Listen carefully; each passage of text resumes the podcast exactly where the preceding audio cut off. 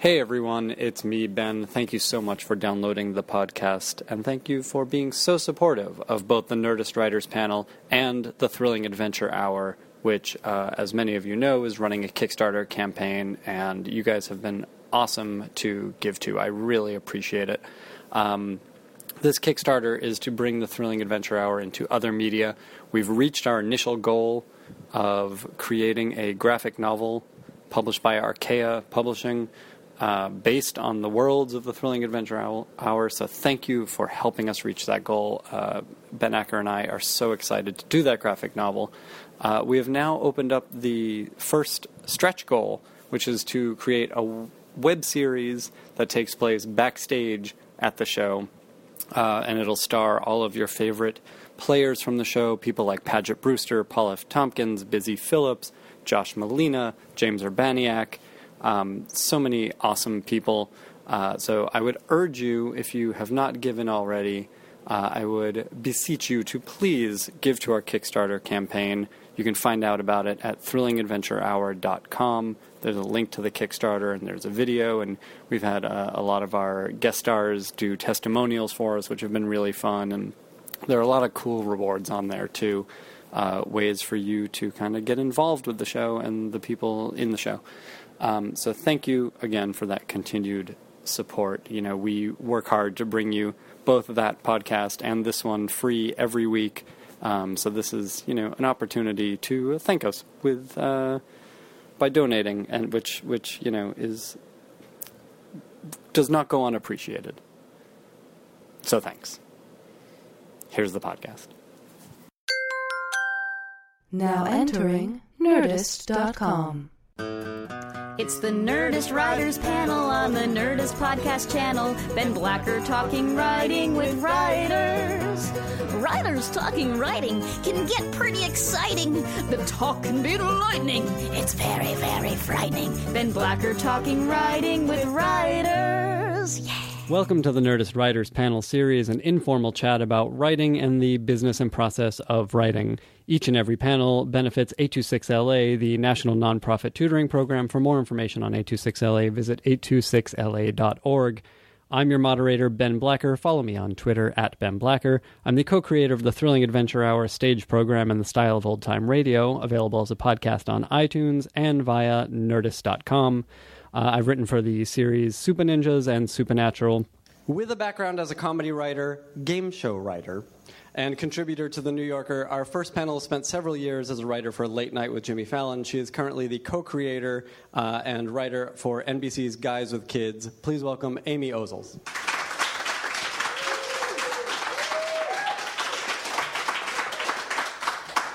Uh, a comedy writer with credits and Emmys for The Daily Show and Saturday Night Live. Our next panelist spent the past three seasons on The Office. He's currently also the co-creator of Guys with Kids, uh, as well as being co-showrunner. Please welcome Charlie Grandy.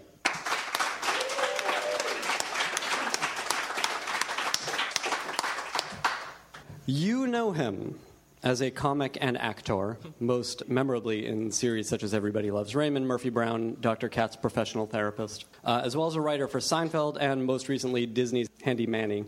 He is the author of the Kindle single, My Seinfeld Year, which you guys should absolutely check out. It's really great. And the writer and star of the independent film Fred and Vinny, a Slam Dance twenty eleven selection. Please welcome Fred Stoller.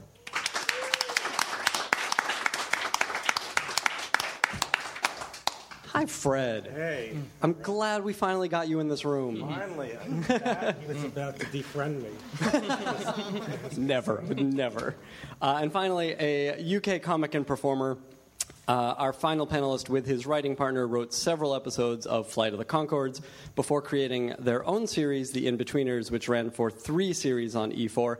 He's also the co-writer of The Inbetweeners movie, which upon its release became the most profitable British film comedy.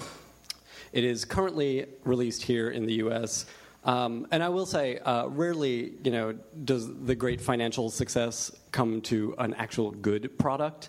Uh, but the Inbetweeners movie and the show are both really terrific. So please welcome Iain Morris.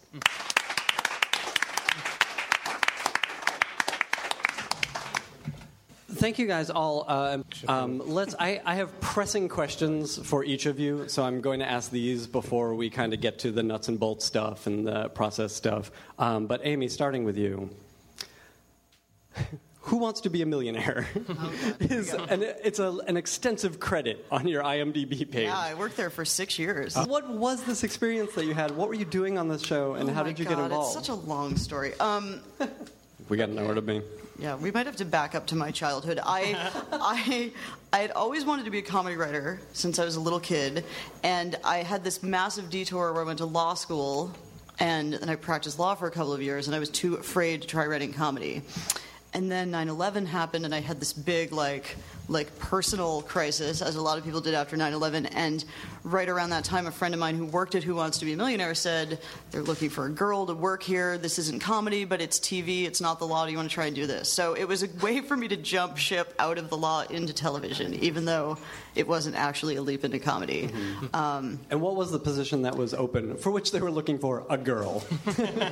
So you were qualified. It's, it's very important to have a female voice in trivia. Um, you know, it was. I was a writer. I wrote questions. It was a really, really fun job. It was a really fun job. But the hundred dollar questions had to be a little funny. The hundred dollar questions had Remember, to be a little yeah. funny. They rarely were. Right, like who did, and the, and the obvious one would be right. Drew Carey. Yeah, it was. They were. It was. Who's the president? We had to write terrible jokes for the hundred dollar questions. I, I didn't get the. It joke. was. It was a fun job. I, I enjoyed doing it. My problem personally was I just I kept doing it for mm-hmm. too long. After it was challenging, I was still doing that job, but. That being said, I loved it. I had a good time. What What was the day-to-day like for a, a question writer on the show? How many of you were there?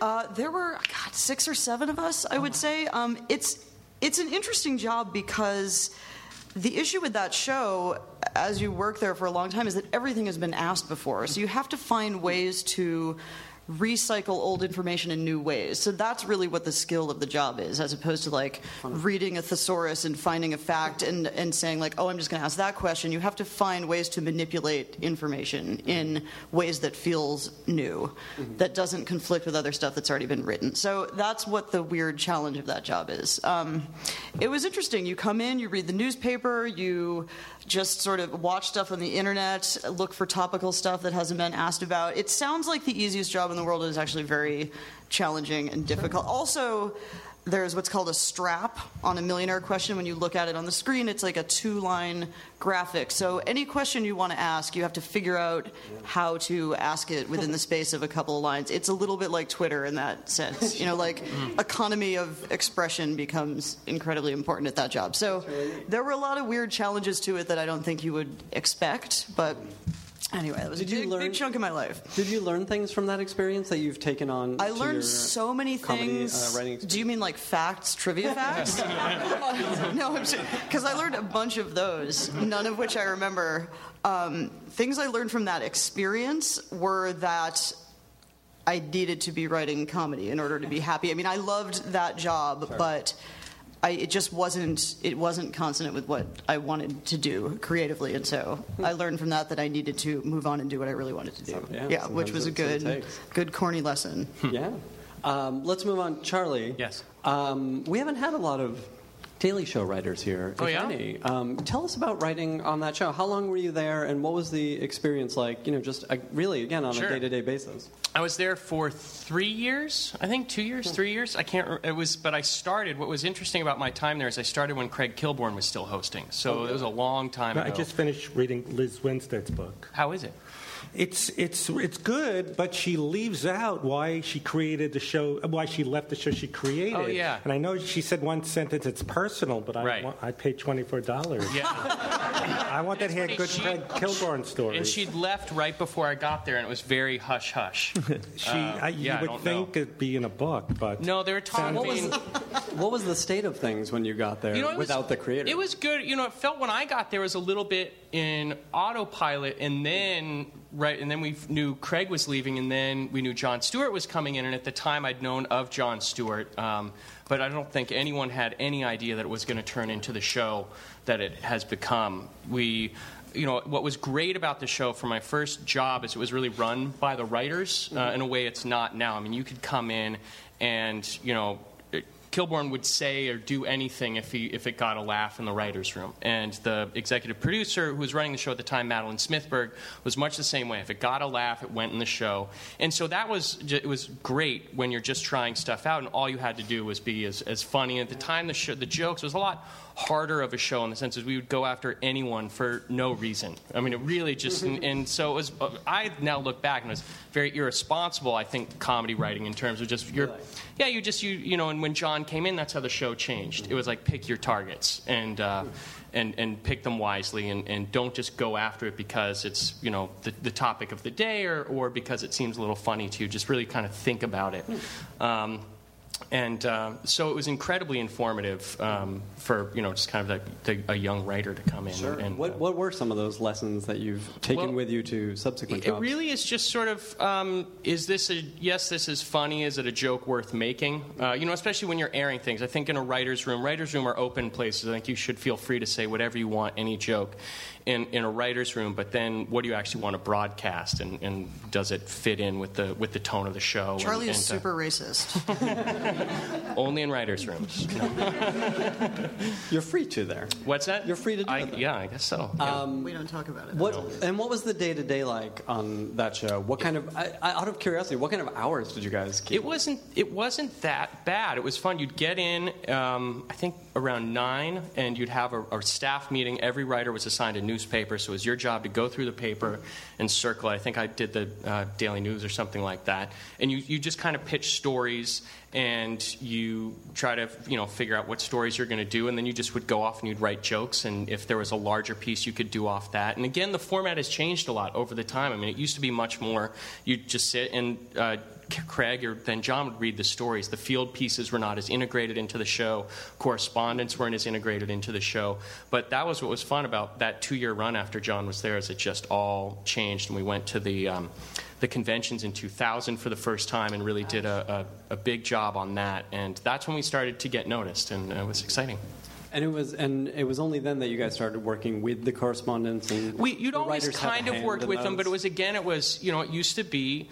Um, You know, it was it was dubbed, and you know, The Office is sort of freak of the week. It was who's the craziest person you can find and go out and ridicule them. And I don't know if you can get your hands on like some of the early pieces done by Whitney Brown or Brian Unger, but they're really uncomfortable, and and it's really you're just like, these people do not deserve to be made fun of, and um, you know. But that was the tone, and that was kind of what the show was. Um, Up until John came in and, and, and changed it. It was, you know, it was a rough transition of him, kind of. And a lot of it, too, is him sort of, he had a vision for the show that was different from what a lot of us had been used to writing. Mm-hmm. And uh, once everyone got on board, though, it was, you know, again, there's no denying the success. And sure. it, be, it went from being kind of the basest form of writing to the absolute highest form of, of writing.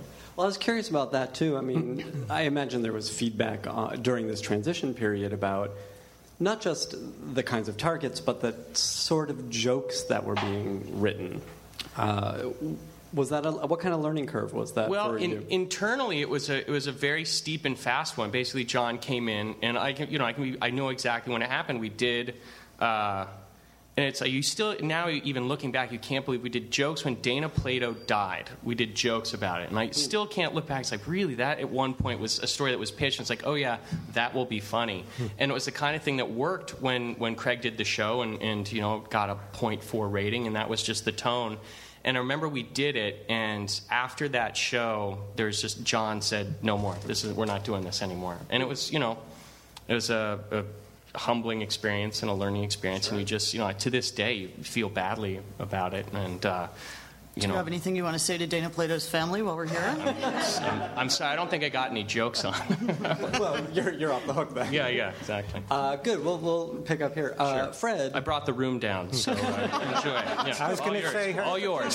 Yeah. I was actually going to say her son died, I think, so uh, to really bring it more down. Oh my God. Yeah. Okay, I now think, I'm off the hook. All right. Yeah, I, I ruined it.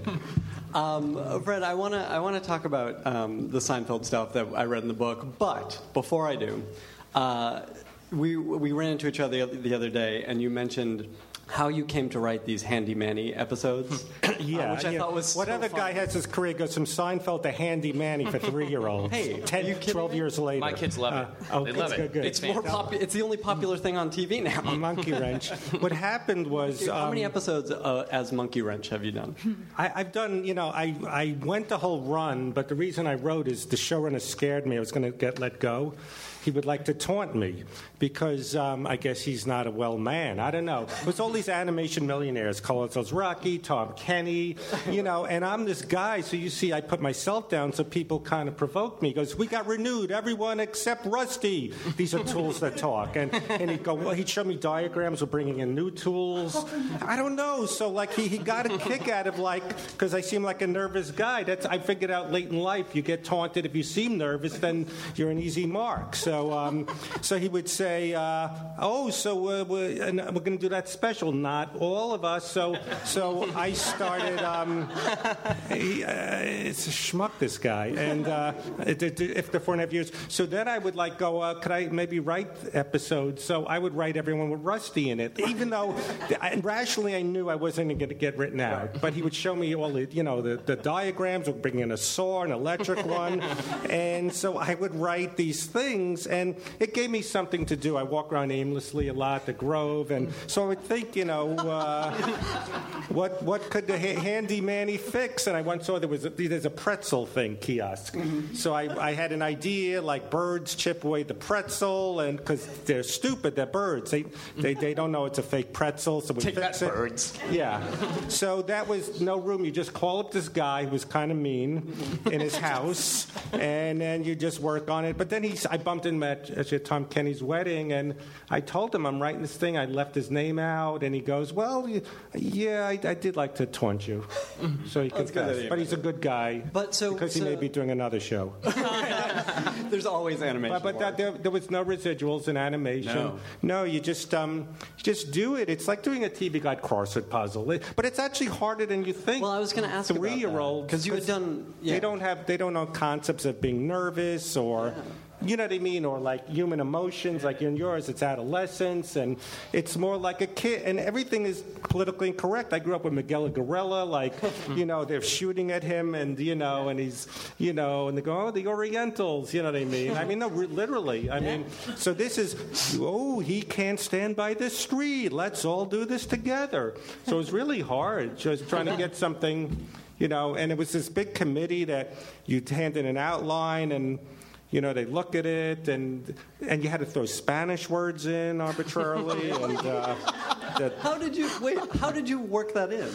Well, it's it's it's not by language. I apologize. It's, I haven't seen the episode. Something like what's it called, Spanglish? Like let's me guapo. I'm handsome. Like I learned some words. So you'd have to do it, and you know what the hardest part of the script was? You had to have like a concurrent word, and even though it wasn't, it wasn't in the uh, thing, you had to come up with the word of the day. That's And, and yeah. You had to invent that. Yes, and so, so you had to throw in Spanish words, and you had to be nice, and and, and all these notes like if a woman, if a girl spins around, that's dizzy. Like I had an idea about drinking um, the house, something of ice cream, of milkshakes, you know, where the premise was.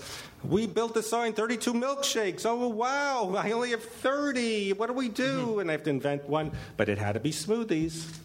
Because milkshakes are bad. Oh, sure. So oh, whatever, like because like kids are fat now? One of them had to be smoothies? Yeah, yeah, because uh, milkshakes oh. is a...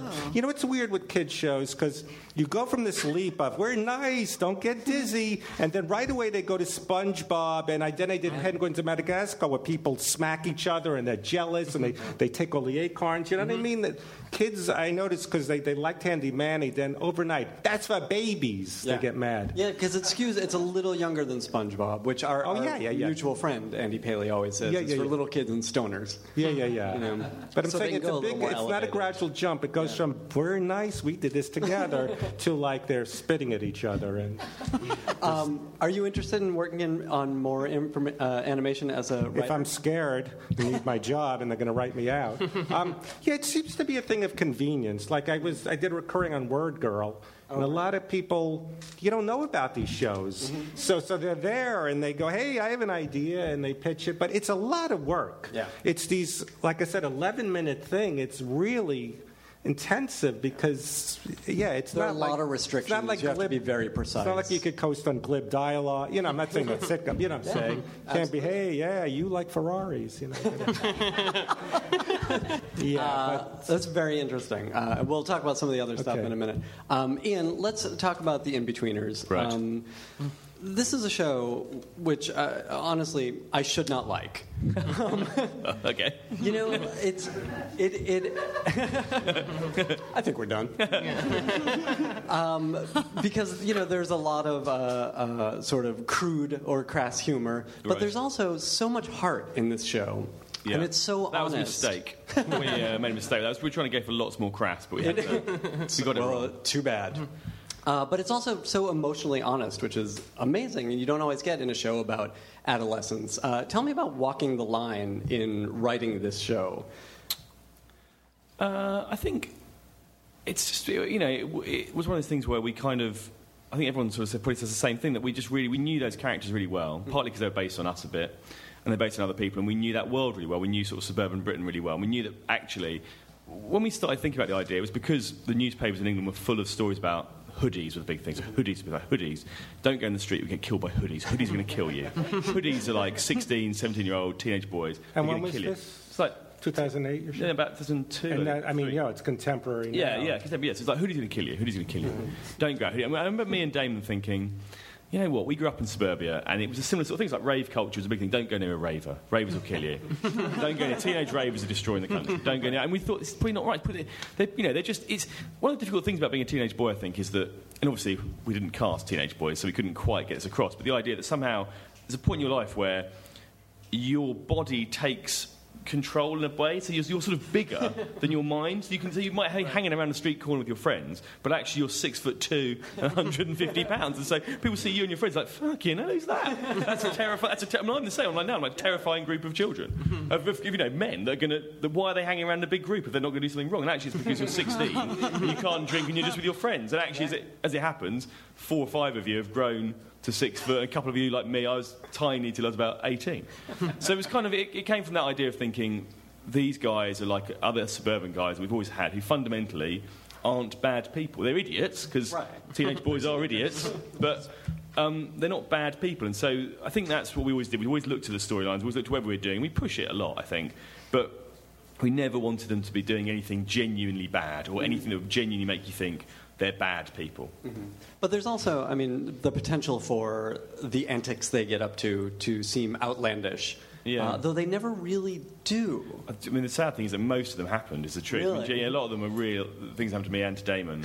And then when we wrote the film, which was about going um, abroad for a sort of lads' holiday, it's a classic thing that all British teenagers do, really, uh, people told us stories. We were like...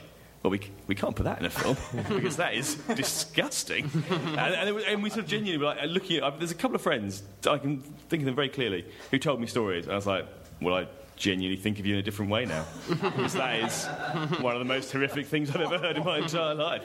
So it's, and it actually there was a genuine moment we, we were making the film where we thought, you know, have we pushed this far enough? Have we been? Hmm. Have we gone extreme enough with some of the things? Because what people were telling us that, that they'd done mm-hmm. were even more extreme than stuff that we put in the in the show. So. Oh, interesting. Uh, talk for a second. I know you, you talked about this on the Pop My Culture podcast, but I thought it was right. an interesting story about uh, developing the film and how you didn't intend it to be an In-Betweeners movie from the start. No, I think we had a thing where we, we, were, on, we were kind of keen to write a film, mm-hmm. and after we made the first series, The In-Betweeners, it became clear that someone might give us some money to do that at some point in our lives. And we thought, OK, we've got a chance here to do this. What should we do? And we we, we wanted to write a story about teenage boys on holiday because, again, it felt like another thing that we knew really well. We did four or five of those holidays ourselves. And, and so, yeah, we just kind of thought, we've got all these stories left over. We've got this vague idea. Let's try and turn that into a film. And then about a year later, we thought, oh, yeah, we spent ages casting those four people. And there's a kind of groundswell of, of following of these people. So... Maybe it would make more sense to put those people. I mean, basically, the characters we've written were exactly the same anyway, so like, well, just, it makes more sense to do a film with them. so that's what happened. Um, and was was the process of writing a film uh, intimidating to you guys? I mean, you were eager to do it, but how did you yeah, approach it? Because it? um, it's quite different from a, a half-hour show. Haphazard? Is that the word? Haphazard? Shambolic? uh, no, we kind of... We were, we were really intimidated, because I think what happened is we thought to ourselves... every As soon as we announced it was happening, every single article in the newspaper, every sort of online thing, basically said, what a terrible idea, they're idiots. Really? What a bad idea. I think because it was our production company, and, and you know, we sort of created the show and everything, we were like... oh, yeah, this might be a really bad idea. This might, this might have been really... Season four, everyone would like that. It's a perfectly safe thing to do. We're idiots. So, and then, and then you know, we started casting um, and also just working out the crew and locations and stuff, and we'd be on those recce's. We're like, oh, actually, basically, it's the same. So you use the same lights, you use more or less the same cameras, the editor's the same. It's basically the same process. The only thing that's different, really, is the script. That's massively different because it's a different arc. It's much longer. And that was the moment when we had that conversation where we were like, oh, shit, what have we done? and, and then I guess what it was about, it was about just trusting in what we'd done before, which was writing loads of jokes and then just rewriting, rewriting, giving it to people we trust, getting notes, rewriting, and getting to the point where we thought, might be okay. So, yeah, that was, I mean, again, it's not a particularly exciting process, but that's what happened. But I wonder, was there, there must have been a different approach to tackling structure as well. Uh, yeah, well, yeah. I think we, I think we kind of, we, you know, both big film fans, and we had a vague sense that we wanted it to have a bit of a down point and a bit of an up point at the end. That was kind of, you know, that was sort of again, you know, probably good big start, you know, big end, bit of a bit, bit, bit where they're quite sad, and then uh, maybe a montage where they're enjoying themselves. I mean, it literally was a bit like that.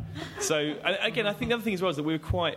We just didn't want it to be any longer than ninety minutes. That was that was almost the key thing in it. We were like, this is a comedy film that's not meant to be particularly, not meant to make you question your life or have you come out of the cinema thinking this is the greatest thing I've ever seen. It's supposed to be ninety minutes of enjoyment, really. So, so that was a big sorry, that was a big thing as well. We were just like, we've got to try and make it ninety minutes long.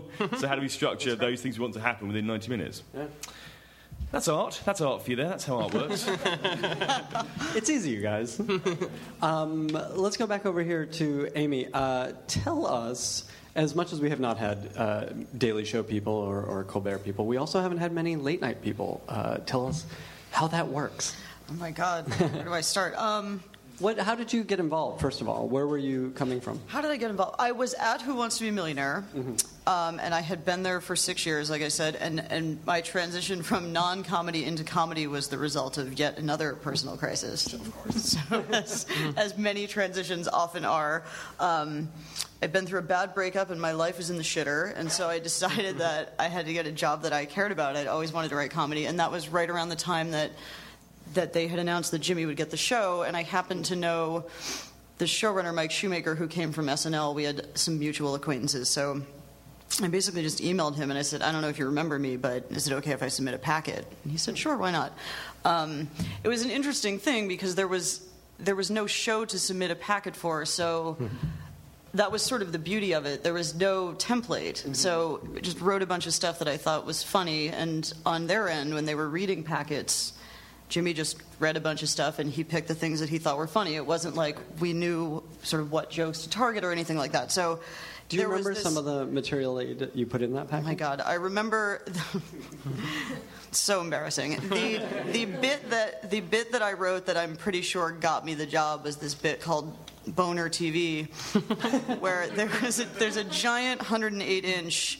television on our on our set, and at the time it was like the biggest television in the universe or something. I don't know. It was like a big deal that Sharp had given it to us for free, and so I guess I guess somebody must have told me that when I was writing a packet. So I was like, all right, I'm gonna I'm gonna write a bit that works in this T V because it's so practical. Like we can plug the T V anyway. So Jimmy's sitting at the desk, like trying to intro another piece, and the word boner appears on the T V in like giant letters. And he becomes really embarrassed, and like he can't get it to go away. They unplug it, and like the word is still there. And the bit ends with they have to like come and just take the T V away and get a new one. I don't know. It's, that was that was an example of the kind of that's the one white that got hot you hired. Gold yeah. that was in my packet. Yeah, um, just dumb shit like that. What, and was it uh, desk pieces? Was it sketches? Was it monologue? God, honestly, I don't exactly remember. I feel like it was a page of really, really bad monologue jokes. Sure. Monologue jokes are so fucking hard to write. Yeah. They're so hard to write. Well, I cannot do it. To this day, I can't do it. Um, there's probably a page of bad monologue jokes.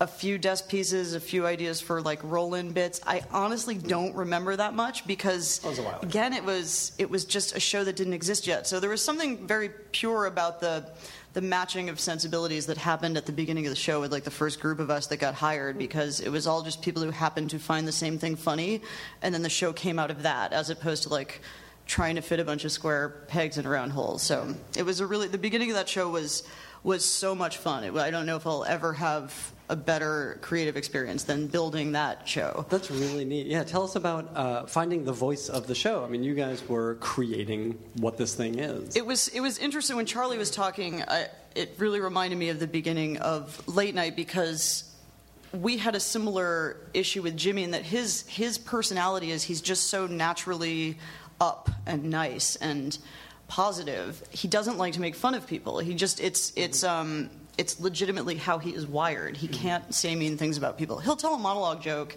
about Chris Christie being fat or whatever, because you have to do that on some level when you write a monologue. You have to tell jokes that are topical. But for the most part, he does not like to be funny at the expense of other people. So that's a really weird challenge as a comedy writer, because you can't make fun of things. So I same, wore, same wore with the, Handy Manny. Yeah.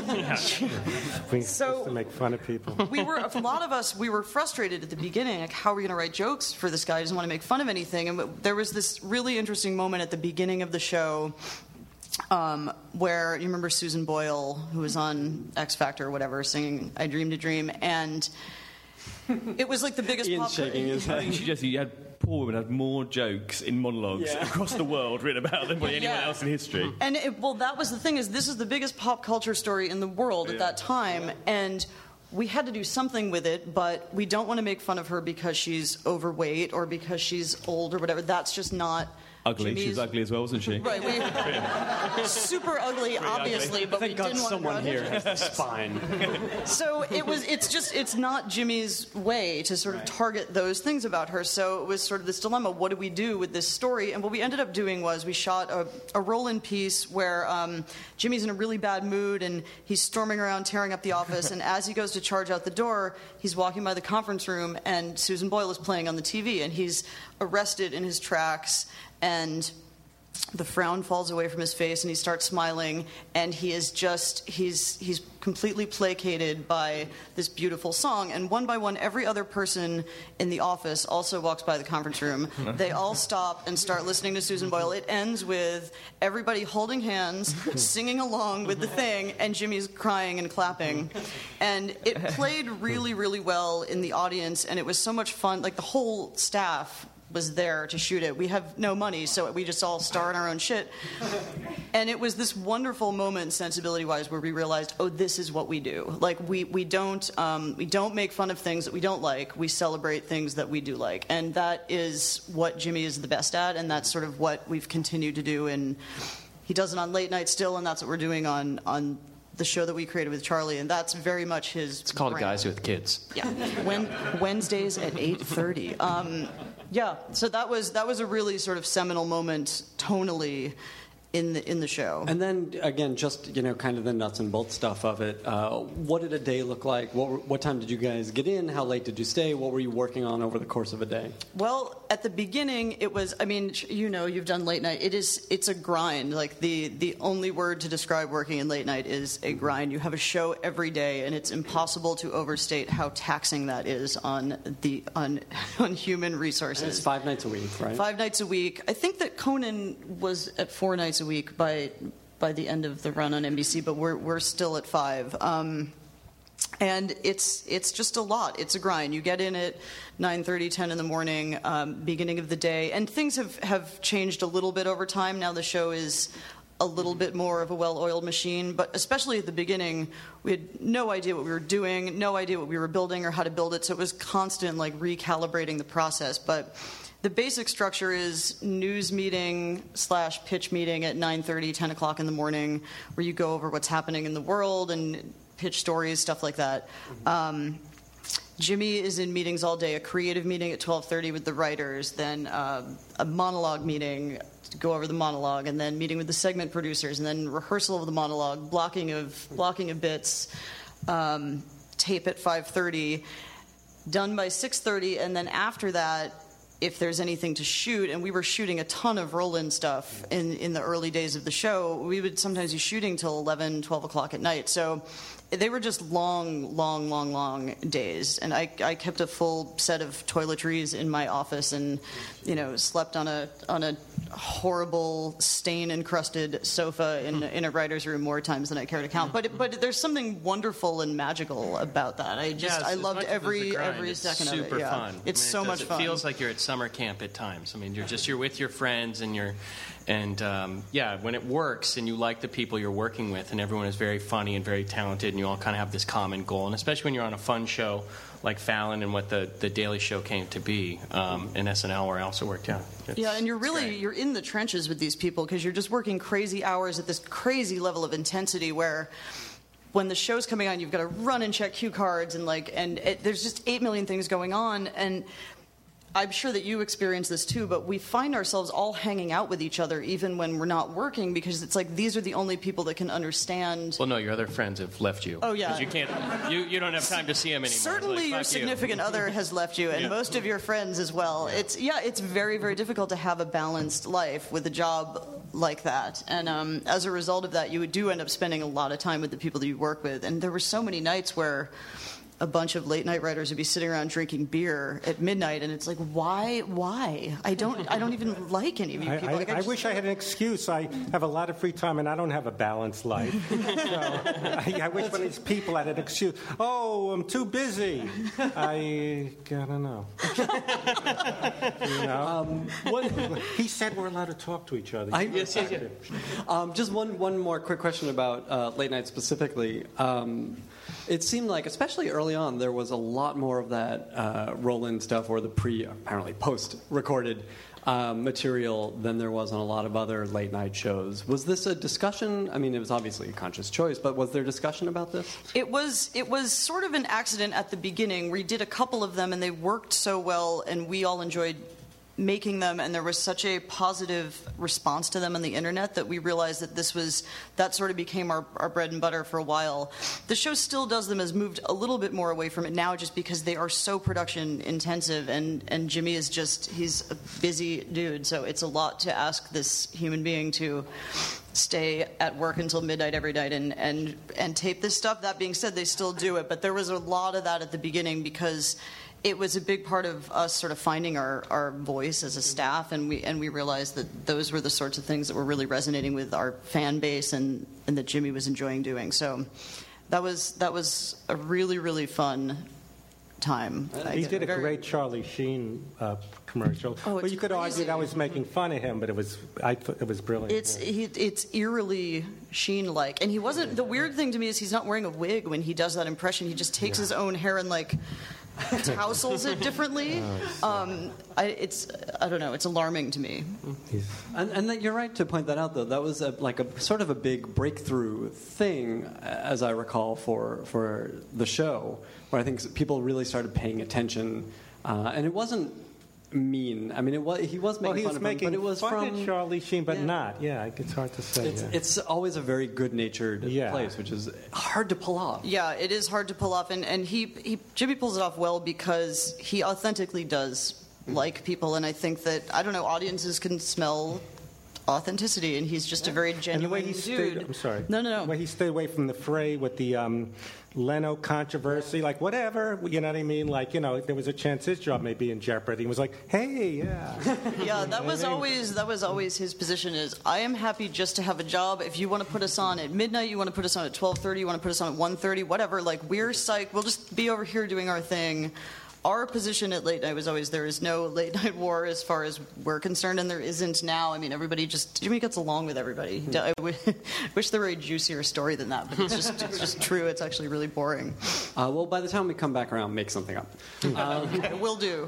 I'll get to work. Uh, Charlie, tell us a little bit about your uh, experience on Saturday Night Live. Coming off The Daily Show, I only did Weekend Update, my own, only oh, really? time there, which was funny because I never meant to get into topical humor, but when you're trying to break into comedy, you take the first right. job you get and you run with it, and so that's what I just kind of got known as as a guy who could do topical stuff. And Jimmy and Tina um, had not been happy, I guess, with the jokes their first season, and they just you know they um, they I'd known some of the people who worked on S N L, and they're like, oh, so I came in and uh, just did that for seven years. And it was great because it's its own little thing within the show. You know you have ten minutes every week to fill, whereas everyone else on the show, you're really kind of fighting more to get stuff on. Now, within Update, you're fighting to get your jokes on and uh, and your bits, but just knowing that you had this block of time to work in, and that you just had these two people to work with. And it started with uh, Jimmy and Tina, who were fantastic and so different. And you could, you know, you, it was really fun to write for, for two people. For me, I mean, I was coming from a show where I could really just write for one person, John, in one voice, and now to write for two voices, it was, um, yeah, it was a lot. It was a lot of fun. That was also, I mean, especially with Jimmy and Tina Fey, uh, like. Those were sharp jokes, and there were a lot of them. Yeah, it was fun. I mean, it was fun, and it's all you know. It's always the, the top down, just the tone. And when you, it's nice to be able to write for people like Jimmy and Tina who have very clear points of view, or very uh, smart, but also very thoughtful about what they want to say. And they understood their chemistry. They understood what they were doing, and it, um, yeah, it just it, it worked great. And it's, I mean, it's very nice too. Like they would sometimes do jokes that weren't always going to get a huge laugh, but they still just wanted to do them because uh, they were good jokes. Um, oh, that's really interesting. And it was, yeah, it was fun. That's great. Yeah. Um, and how many writers were sort of relegated to uh, Relegated, Update? Come on. Punished with having uh, to yeah, do no, Update. There were, uh, at the time, there were two of us. Uh, this guy, Doug Abels, and I were hired at the same time. And it was produced by Michael Schur, who went on to create Parks and Rec. And then when Mike left, I started producing it, and we brought in this guy, Alex Bays, uh, who I think is still there. And he's a he's a joke machine. He's probably the best joke writer I've ever. Well, that, he, he tweets, oh, too. I think crazy. he's yeah, yeah. He's, he's a he's crazy good joke fantastic. writer. That's what I wonder about. Like, you sort of have to be a joke machine on yeah. this, right? Did, yeah. Tell me about that experience, because I would imagine you have to come up with these... Yeah, every More day. More jokey I mean, jokes than you did on The Daily Show. Yeah, yeah, exactly. You do, um, and it was... Yeah, it was it was it was more bare bones than the Daily Show. Daily Show, you could support things with graphics, you could do these builds, and you were really parodying the news format. Mm-hmm. And Weekend Update started that way, but is still stuck in the seventies in terms of the way it's shot and produced, mm-hmm. and graphics and stuff. And so it's very limiting. Um, but it's really, you know, you, you talked about a grind. Like every day, you'd get a ten-page packet. And it would, you know, there'd be maybe four headlines per page and then three sort of lines written. And, you you know, and I'd kind of take my notes. It was like being handed a test every day at eleven. And you'd just sit down, and, and I would stay until I was done, and I'd type it up and then go back and just write and write and write. And wow. Then you compile jokes all throughout the week, and then you, you would read them. The highlight of my week was Friday night. You'd sit in a room with Jimmy and, and Tina, or, you know, later on it was Tina and Amy, and then Amy and Seth. And... Um, And uh, and you just read the jokes. And you eat dinner, and you just read this huge joke packet. And when it's working, the jokes are funny. It, it, my job never got better than that. That was real, real highlight. And it must have, I mean, obviously honed your joke writing yeah. skills. Yeah, I mean, because especially to work for, I mean, I, I just consider myself so lucky to have for, worked first for Jon Stewart, who was very picky and very good and works very hard, and then to work for Tina, who is very similar, you know, very picky and works very hard in terms of, like, very concise, tight political joke writing. Jimmy was a, a different beast that you can speak more to, of just, like, crazier, crazier bits. Um, But, um, yeah, it was it was inc- an incredible education. That's really neat. And, and I want to talk about how you brought that to uh, Guys with Kids specifically, but also The Office. Yeah. He, um, he hasn't. I haven't. No, no, no, no. Finally able to get away from it. Yeah. Um, but we'll get back to that. Uh, Fred. Going from these positive experiences. Uh, yeah. Oh, no. Let's get into it. Um, well, you know, I, uh, this yeah. woman recognized me or something at Barnes and Noble. She said, I read your book. It's a... book, a Kindle single thing. Um, what does that mean? It's called it, My Seinfeld I didn't know what it year. meant. There's a new thing on Amazon. I'm sorry that I don't know. I feel like I should know. They're not, more than a magazine article, not quite a book. Dean Koontz, Stephen King. This okay. guy, Andy Borowitz, well, man, he's made a lot. He did real, He did a Kindle single. So it's a new thing I'm lucky to get in on, and, you know, it's it's like my favorite year, but not that. So I called it My Seinfeld Year. And it was just how I got the job and all. And this woman came up to me. She goes, I read your uh, book. Or she goes, I was thinking of being a writer, and now I'm nervous. So if I could get the message you, out there, don't do it. You were able to you were able to crush one human being's yes, dreams. Yes, and I'm doing my I did the book work.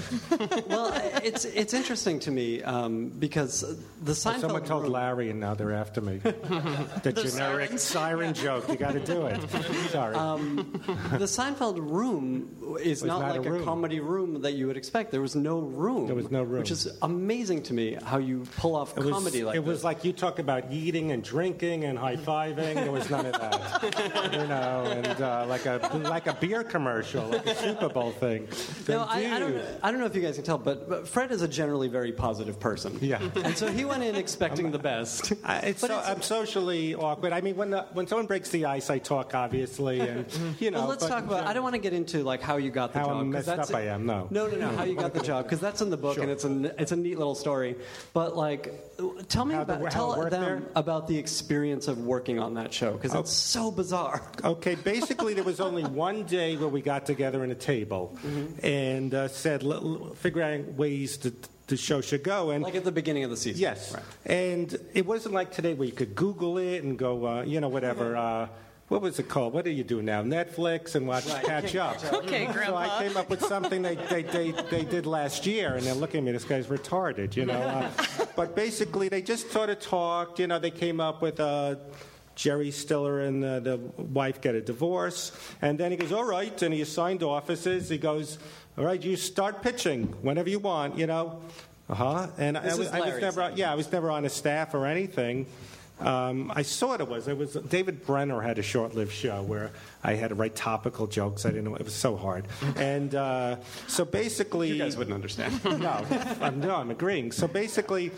You have to pitch a Jerry, Elaine, Kramer, and George story, and you have to have them all connect. So it's they shut the door, they start writing, uh-huh, huh, and uh, just you know, and you have to try to get them with the hard to get. They were a little bit easier before production, right? Because you had like two or three, probably two months before production started. May, I forgot something like that, maybe yeah. six weeks. Yeah. So basically, they're they're writing, and you just kind of try to get them in the hall. Hey, could I, I have a Jerry idea? And And you would pitch the stories individually, too, which I think is interesting. Like, you'd say, I'd, I have this Jerry story. You had to get four stories to sign off on that before. And, then, yeah. and, and the, the thing was, um, yeah, Jerry's stories were always the hardest because he didn't have as many flaws. Like, in my spec script, I had this thing based on a true story that I, I met a woman in London, and I flew, I flew her out London, and uh, and it was almost like she. I remember London. She got she would get mad at me because I said what instead of pardon. Just it's proper to say pardon, and she would flinch. Is that how it is there? Yeah. Okay. I was very crude, and uh, that still continues. I'm glad you weren't there for the Olympics. Would have been. Oh, she was. It was like it was like I bought a ticket. It was like she gave the ticket to someone who looked like her. It was a different person. So, so. That, that that couldn't go for Jerry because that kind of made made him look bad. But that was in my script, in my spec. So you couldn't have him be loserish, and so yeah, so you would have to get all these puzzles together, and and then I would get like I, I got the George one approved. All right, go back to the you know what I mean. And you would try to get them. And I remember Jerry would kind of mock me because or Larry like I'd come in and I'd do my pitch, and Jer- Larry would go, "Where do you buy shirts? How does a guy like you know how to buy a shirt? you know, like I'm, they're not even listening to my pitch. They go." Well, what do you ever get late? You know, they're just thinking of something else, like you're a weirdo. Like, and Jerry would, I would pitch my heart out. Then I'd stand and he goes, you always hit the same mark, like a comic coming out to do a thing, like it have ta- So it was, it was, it was really bizarre. So finally, you have four stories. Then you got to figure out, like map it out, and you have to try to get them, bring them in your thing, and go this. Oh no, no, have this guy do this there, and and then you. You just write it, and um, and you hope that they like it. And and did you just get, like, one pass? You handed in your draft, and then they did their rewrite? They kind of took it from there? Yeah, yeah. Once you once you got it approved of, uh, you know, he goes, no, no, make a Banya. I wrote the thing with Kenny Banya, the right. annoying comedian. Oh, Banya says this. He wants this, the, the meal. Not here. And all right, and you, you do things. And oh, so, so you were there... Like they were, they were giving you the notes as you went. Yeah, one time Larry yelled at me. He goes, he goes, "You're not writing this down," you know. I said, "I'm getting it. I'm getting." You know, it's like with a waiter, you have that anxiety. You know, you're not going to get this. So yeah, you kind of have to bring him in and go get his attention and go. This happens there. No, no, no. He wouldn't do that. And so yeah, you kind of map it out, and, and then, then were you was the writer of any given episode present for like the network notes or the studio notes or anything like that? No, it was no, all Larry no, and Jerry. No. It's just you hand it in, and yeah. you just hope a bunch retains, and yeah, you really they don't really like even when they did my episode, they don't like involve me, you know, during the thing, going, yeah, we're gonna have, you know. Oh, that's right. You you like weren't there for production or anything. They just kind of took it, right? Yeah, yeah. yeah. So you, you really don't feel like you're part of it, and they and they do little things. I was very happy because they changed names, and and I named the restaurant Mendy's, mm-hmm. and they kept that, yeah. But usually I had a monkey in it, and, I, and they named him Mitchell, and they changed it to Barry. I guess Barry's a better name for a monkey, so yeah. It's so weird. Yeah. So um, and, and you very also, isolating, yeah. Yeah, and and there are only like there are a handful of shows that still work this way, but I don't know of any comedies that do. Yeah, it was. Um, It was bizarre, yes. It was, but uh, but then again, it could be the other extreme to be around a table with loud, aggressive people like elbowing you, like, you know, for the bo- bouquet. You know what I mean? Or so I don't know which would be. Yeah, hard, yeah, both they're both hard. Tough. But uh, you, and you only kind of touch on this in the book. But what was the atmosphere in the in you know the offices? Were there people who were dealing with this very well that you could talk to? Or? Well, no, there was a thing. I made an analogy that it's like it's like a homicide division where we all have yes, we're all serving murders, but we have our own cases. Yeah. Mm-hmm. And once in a while, I would I would like try. Hey, could I ask you something? What, what, Fred? What? You know, that's someone else. I don't know. I don't know whose voice that is. Like and Fred I go, Finch do you thing. think this? And you know, I go, would this be good for George? Yeah, yeah, yeah. And they would be cordial, but they're trying to get their own yeah. stories mapped out.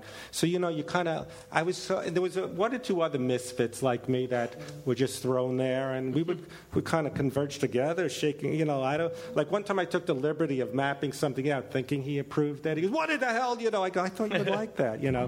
So yeah, you can't uh, you can't do anything. And one time when production started, I was like napping on my couch because until I got them all approved, is you can't do anything. That's I would go out and play pinball. Yeah, sure. You have to fill the hours because you're expected to come to oh, but every day. You asked, the, could I ask the question if I learned anything? I am curious about what that. What, learned, what did you take out of this experience? What I took out of it is. You, you, whatever, and I've learned this in other things. Like I would ask, you know, the ones I thought were misseasoned. Do you think this would be some a good idea? No, no, Elaine would never do that. Mm-hmm. And then someone else would do it. I don't mean it was ripped off, right. but yeah. but so if you have that an happens, idea, yeah. no, no, it wasn't ripped off. What I'm saying is someone else came up with it another yeah. season. So you. It only counts what the opinion is, what the person who says yes or no. Don't I, I wasted so many years as a writer trying things out on friends. They go, oh, no, that's been done or that's not good. So it only counted there what Jerry and Larry think. I, I, I probably killed a lot of ideas that might have gone asking the other guys I thought were, they were just having opinions going, no, no, that, that doesn't make sense of an episode. Yeah, so that's, that's the really thing I learned. Advice. Just yeah. ask the people who could say yes or no. Yeah, or, or otherwise you can second guess all day. Yeah. Other people. Yeah, that's good advice. Um, and let's uh, go inside um, of Flight of the Conchords. I'm sure these yep. people want to hear it. I'm sure the podcast listeners want to hear it. Uh, right. How did you guys get involved with that show? What was the writing experience like? Was it a, was it a room-based show, or were they assigned episodes? How did it work? Uh, uh, um, let me think. No, it's are all of those questions. Well, basically, uh, I met uh, Brett and Jermaine in Edinburgh when I used to, I used to work for a network. And I met them there, and I desperately tried to offer them a series at Channel four. And they just, I think they genuinely didn't understand what I was offering them. I think they're a bit like, oh, no, we just come and play music in uh, in Scotland once a year. And I was like, yeah, you could do it on T V, though, if you want. And then, uh, and then it got to the point where they, I, had, I, had this sort of very, I had a very fancy office in a very fancy building in London.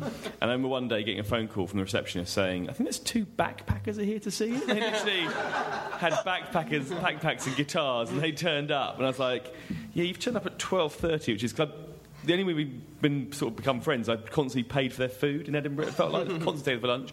They turned up for lunch, and they said, oh, we're going back to... Uh, New Zealand, so we're not going to do anything ever again. I was like, okay, fine. And then I thought, okay, well, we've become... I've given up trying to get you to do a T V show. Uh, we're just friends now. And then they... I think they... My best friend is a guy called James Bobin, who was the showrunner and exec producer and stuff, and he... We've been friends for many, many years in England, and he'd moved over here, and he... They would do a show for H B O, do a pilot script for H B O, and he was sort of around and had made Ali G for H B O, and so I think they phoned and said, what do you think of James? I said, he's amazing. And James said, should I talk to him? I was like, obviously, yes. So they became friends, and basically they made this great pilot, and then they had thirteen episodes to make for the first season, twelve, I think, and... Um, And basically they said, look, we, we're going to write... James is James, Brett and Jermaine. We're going to write six, and then we're going to farm off six to other people. I think, like, my friend Tyker did a couple, and uh, Paul Sims did a couple. And so basically farming off. And you and Damon want to write one, because we haven't got very long to write them. and you know the guys really well. You know what they sound like. There's quite a particular way they speak. Mm-hmm. Um, it would probably just be quicker if you do one than if we have to try and get in another writer we don't really know, see if we like them and teach them to do it. So we thought we could. So and me and Dame were like, yeah, fantastic, we loved it. So we talked to Brett about it, and Brett said, I've got this hilarious idea where we got trapped on a roof. Once we got trapped on a roof in New York, we could do like a trapped episode, we get trapped on a roof. So we wrote this trap thing, me and Damon, mm. and we honestly wrote the proposal oh, ten times. And every time we got sent back to H B O, H B O were like, this is terrible, this is the worst thing we've ever done. I was like, uh. What was wrong with it to them? I mean... It, I don't know, really. I just They just did, didn't like it. Didn't they? I don't know. They kept saying things like... And they get brilliant H B O, but they were literally like, we don't see what the drive is or something like that. I was like, well, the drive is to get off the roof, isn't it? Right so anyway, but anyway, the long and short is then what happened is we, we wrote this. We wrote, we wrote it. We said, we'll write it, and then we'll show you. So we wrote it, and we sent it off, and James got back to me quite quickly and went, yeah, they hate it, so uh, here's another storyline we've got. Do you want to write that one instead? So that was how the first series worked. Basically, wow. they, were, they were in a room, the three of them, okay. and then... everybody else wasn't in the room and got sort of sent storylines or ideas or pitched ideas in that then were discussed in the room and went back out again. The second season, actually, I we finished making The Inbetweeners and the first season, and it was very badly thought of at the time. The network hadn't gone out yet. And I had I had these flights that I couldn't use, hadn't used to America, so I came, I thought I'd go and see James for a week. My only week's holiday in like two years. So I fly over to L A, get stay with James on the Saturday, Sunday. The Monday, I go to Six Flags Magic Mountain. It's all I wanted to do. And on the Tuesday, on the, on the Monday night, he said, would you mind coming in? Because we, we're, we're storylining series two. Would you mind coming in and just having a look and talking to the boys? I was like, no, of course, love to. So Tuesday, I came in, and it was amazing. It was like walls covered in Post-it notes. They were coming up with new songs. I remember really clearly they showed that hilarious... Um, R. Kelly and I can't remember, R. Kelly and someone else, this song about like the same girl, and Brett literally went, I said, you should do a song like that, and Brett went out and came back, I mean honestly five minutes later going, I think I've got this song, and it was the one that they used with um, I guess Kristen Wiig is the Kristen Wiig is the um, we're in love with the same girl, we're both in love with the sexy lady of the night that's lazy, that one anyway. mm. so so they get so that was great so that, and then James said, will you come back, do you mind coming back tomorrow, it's going quite well. I was like, of course I don't mind coming back tomorrow, I'd love to come back tomorrow, it's been such fun. I was like, it's like I've got a week's holiday but two days is fine. And then it was like Then Thursday, it was like, let's pitch some ideas. So I was pitching some storylines and ideas. And and Thursday afternoon and Friday were just me sitting in a room on my own typing, like without even any windows. I was thinking, this is the worst holiday I've ever had. This is like, I'm not even getting paid for this. This is just like... So I think by that point, he felt that, and the guys felt that we, they should definitely give us one of the scripts for the, the last series. And so we did, we did the... Uh, We did the, the uh, Australian girlfriend one, Unnatural Love. So, right. And that was yeah. But again, so they, they had a kind of room going that they they sat and discussed things, but but they were mostly like, treated like freelance episodes. Yeah, they were. But we again, but I, you know, I chipped in quite a lot of things. Sure. And I'm sure when Tyke was in there, he was chipping in things, and people were passing through. Basically, anyone that was on holiday, James would draw in and ruin their holiday, making right. them work on Flight of the Conchords. Um, and where were you guys as writers uh, during that for that first script? What had you been yeah. working on? What had you been? Uh, we'd only written we'd written a pilot script of The Inbetweeners that hadn't been made. So so we delivered it, and Channel four said, you'll never find actors to play these parts, and no one wants to watch teenagers on T V. So so they said you know they said go and write something else, and we tried to write something else, which was quite bad. But um but well, they but the script what was, was that? It was like a thing about men in their late twenties. It was genuinely quite bad, and uh, and yeah, and so we wrote this other thing, and, and but that script effectively they sent that script to H B O, and H B O said, yeah, it's passable that they could write a script for you, and and so then we wrote one. Oh, interesting. So it was kind of like yeah. So basically, I suppose it was like a spec script. Yeah. Got us the, and nepotism, nepotism and the right. spec, but mainly nepotism. It goes nepotism. A long way. Yeah, it's mainly nepotism. Um, and while we're chatting, uh, take us back to so. So you were a television executive. I was an executive. Yeah, well, I was a producer for a long time. Okay. And then yeah, te- walk us through. I mean, where were where boring. was your? That's all right. Walk look, us through quickly. You, you look like you're twenty-three. Oh, I wish I was twenty-three. No, I did. Um, I wrote. I, I wrote a letter to Prince Edward and got a job as a runner, which is like an intern, effectively.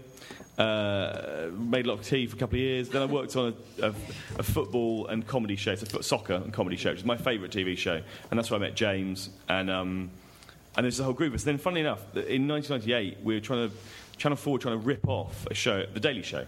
They're trying to do a version of it called The eleven o'clock Show, and it was the only time I can ever remember anyone in my time in T V. They got sort of every writer you'd ever met, every producer you'd ever met, anyone, but suddenly everyone, like me and James and our friend Dan Mays and everyone that you knew, and Damon and I met on the eleven o'clock show, suddenly everybody was just in this huge room saying, right, OK, we're going to do this thing. I genuinely don't think a single person went to America to see how they'd done it at the Daily Show. and it, I mean, eventually they kind of like... But, and it got cancelled after like four seasons, and it was pretty ropey, those four seasons, but... But it was interesting because the process, we sort of got to the process that you've been describing. We sort of eventually everyone was like, oh, maybe we should do, like, get in early in the morning and do the papers. Maybe we should have, like, teams for the days. That might work better, and people doing different things. I'm like, yeah, that might work better. Mm-hmm. So so I worked on that for um, best part of two years as the sort of... I did the V T stuff, so I looked after the V Ts and st- um, the sort of filmed bits. So rather than... Not the studio stuff. Uh... And then after that, I worked... I was the only person ever to make a series with Ricky Gervais that was unsuccessful. called, uh, what, what was that? It's called Meet... Well, it's called Meet Ricky Gervais. You won't have heard of it. Okay. Nobody has. And uh, and so we did that. And I worked with Ricky for a while and did some... helped him with his stand-up and stuff. And then, and then I got offered a job at the network to cover someone's maternity leave. And I thought, well, six months, that'll be fine. And I was there for four years in the end. And uh, at the and end what of were you, what were you doing? Were you uh, I was in sort development? Of, uh, what was no, I was, I was what's uh, called a commissioning editor for comedy. So effectively, people came to me, mm-hmm. and I'd say, okay, I like it, I don't like it. Mostly, I don't like it. Mm-hmm. And then if I liked it, I'd try and sell it to the head of the network, oh. and then uh, then I'd work. We were actually quite closely involved in it, so we'd be involved in casting and stuff like that. And I made lots of really quite bad shows, but one that I was proud of in the whole sort of time, really. So what, what was that? Uh, Peep Show. You know Peep Show? Oh, yeah, so Peep I still great. sort of do Peep Show. So that was, yes, that was good. Uh, I think the last year, I think I was almost, uh, certainly clinically depressed, uh, possibly insane. And, uh, and I thought, I hate myself. Everyone hates me as well. Probably chimed. They did, no, they did hate me. Uh, oh, you are Peep a real comedy writer. Only Peep Show didn't. Only Peep Show didn't hate me. Uh, everyone else in the whole industry in the U K pretty much hated me. And so I thought, so Damon and I talked and thought, okay, we have, we have, this isn't what I got into T V for. I didn't want to be sitting in this room doing this stuff. Uh, let's go and start a production company. So we started a production company primarily because we thought to produce. And we've written jokes with Ricky and other people, and we've written, written jokes in the eleven o'clock show, but we never did anything long form. And, and so we sort of thought, we'll start a company and we'll produce other people's stuff, but what we'll do, just to scratch an itch, is we'll write a script, because we've never tried writing a script, so we'll write a script and see how that goes. And that was um, the first in-between script that we wrote. Oh, wow. So. Uh, and you must have, I mean, working... as an executive for four years, you yeah. must have. It must have been quite a crash course in the workings of a script and what makes something. Yeah, work. that was. It was definitely like, because I'd never done any narrative stuff before, mm-hmm. you know, just like gags and stuff, really. And then suddenly, the day one, I had this this series that was very successful called uh, Phoenix Nights, and they. I didn't commission it, but they had the scripts there, and I was reading their scripts, and they were really good scripts. And then, and then you're reading every day. You're reading lots of narrative scripts, and most of them are quite bad scripts. So suddenly, you're like, oh, actually, I get it. I see what a script looks like, and I get how to do it. And then. And then eventually you just want to kill yourself after a few years, turns out three years. I mean, that might not be everyone's experience, but that was uh, certainly what I felt after three years. And then stayed for another year, so why not? It was actually genuine. It was the point when they gave me a pay rise. They gave me quite a big pay rise, and that was I thought, ah, I've got to leave now, haven't I? Because I can't do this. This is yeah, just a shame. In... I'll hate myself so much if I take this money to do this job.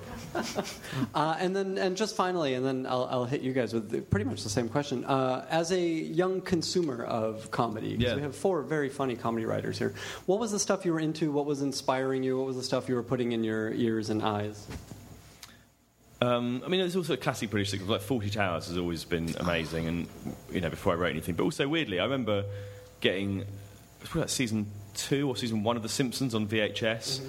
and just thinking, this is sort of brilliant. Isn't it so clever and brilliant? And yeah, and as I was growing up, you know, Seinfeld and stuff like that were really influential. Sure. And there's um, then you know, a bit like Alan Partridge and stuff in the U K were really important to, for us to rip off. So we tried to rip that off as much as we could. They're the main.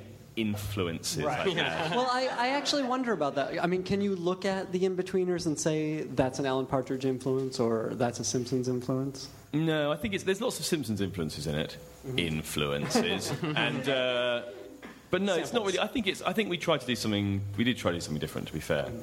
But there's probably. I think I don't know. It was kind of. I think the thing about it was that what. Partridge was probably a little bit further, but there's a kind of performance style, I guess, that we wanted to get, which is that when you're with your friends and you're with people, I think people have a slightly heightened performance style because you are effectively telling jokes, you are mm-hmm. performing with your friends. And so what we wanted was we didn't want, like, brutal, office-style naturalism. We wanted a kind of heightened performance, but not as far as Partridge. So it's more in more looking at other comedies that are around and thinking about what we could do with, with that rather than anything in particular, that is jokes. Gotcha. Interesting. Uh, Fred, tell us about your uh, influences, stuff you, comedy especially, that you were into, yeah, as a, well, a youngster. Mad Magazine. Yeah. Um, uh, the, the comedies of the seventies, you know, Sanford and Son, the Bob Newhart Show. I like those. Uh, and you know, it's weird, with movies, things that to me were comedy, well, I, I, George Segal stuff, the Hot Rock, you know what I mean? I liked... The Ellie, I, to me, I thought like The Graduate and what's it called, um, Talk Day Afternoon and Cuckoo's Nest. Those were comedies to me. I know they're not like Will Ferrell, but if it's about demented, damaged people, desperate, I'd sit up in my seat. So to me, yeah, I like com. Yeah, I, I don't like the. I mean, I like. So, yeah, a lot of broad comedies. I mean, yeah, I love Jerry Lewis movies, but I like those kind of depressing, dark seventies. Well, there's something so honest in there, which yeah. can be funny, but can also be very tragic. Right, because it was, you're laughing because this seemed real. It wasn't like these, you know, Owen Whistle, hey, dudes, the bachelor party. I don't relate to any of that. You know what I mean? Romance, rule number three with chicks. Yeah. I, you know, it's these, hey, you never bring a girl to the market with you. You know what I mean? Whatever these, the, you know, so yeah, they were always like more real. You know what I'm saying? Hey, never leave it. Like the Elliot Gould kind of comedies. Mm-hmm. The seventies had that feel, that yeah. more depressed. Yeah, you know what I'm saying. So, but but then I did like yeah, I loved um, the seventies sitcoms. I mean, I got to hang out with George Segal for a while, and I, oh, sure. at the farmers, and I think he stopped coming because I was fawning. But that, that's you know George Segal. Yeah, yeah that that kind of mm-hmm. seventies comedy. Yes. Yeah. And did you, do you think that? I mean. This might be a gimme, but uh, tell us about the influence of that on your stand-up. Um, I don't know. I think I, I went into stand-up. I, I, I was not funny. I was pathologically shy, but I didn't know how you... Bro- I wanted to be a character actor, mm-hmm. and I didn't know how you broke in, and I heard, oh, Jimmy Walker did his act at the Improv, you get on The Tonight Show, and then you get a sitcom. So I was... beyond pathologically shy, but I thought if I just do it once, they'll discover me. I only have to get in front of people once or twice. I really, you know, I was no, it was it was just shocking. So I think um, my, um, I would have my head down and make nooses with the mic thing. I couldn't, and I would sh- couldn't look at them, and that was sort of my act, only because uh, I just knew this is the way. I heard about the Improv, you right. go there. But you had to, I mean, obviously you had to generate material. Oh, yeah. And you were writing things down, I assume. Yeah, yeah, I would, um, well, it's funny, when I first started stand-up, I would listen to Richard Pryor albums and George Carl, and, and I thought you had to be from a bad black neighborhood. So it was all stupid. Like, I'd make up how poor. It doesn't hurt. Yeah, it doesn't hurt.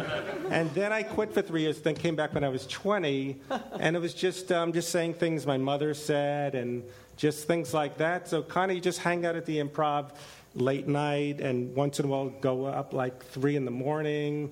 And just little by little, you just get some chuckles. And then the comedy boom happened in the eighties where anyone in this room practically could have been a comic. I'm not even saying that to be funny. You just had to have a semblance of an act because there were more comedy clubs than comedians when the boom hit. It was cr- my friend explained why. He's smart. The, the, the baby boomer generation, there were more people needing to to, have to go out and do stuff. So it was, yeah.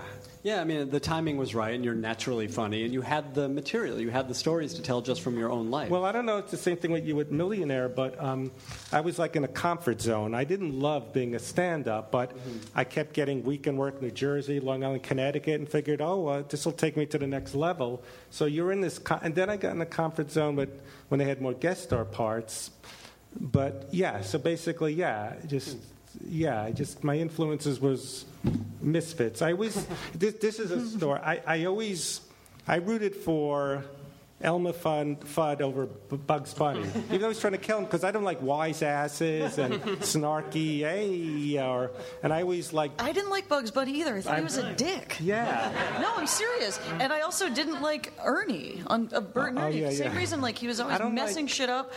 I don't know. I don't like anyway. Confident, and I I, was, I liked and I liked Barney. I hated Just Fred like Flintstone. Him better. I didn't like him better. Barney. Barney. I didn't like Fred Flintstone. Was, I, I don't like he loud was a people. Dope. He's not being loud now. Anyway. I like, yeah, the soft-spoken... We should talk later about it. Well, Barney's a character actor.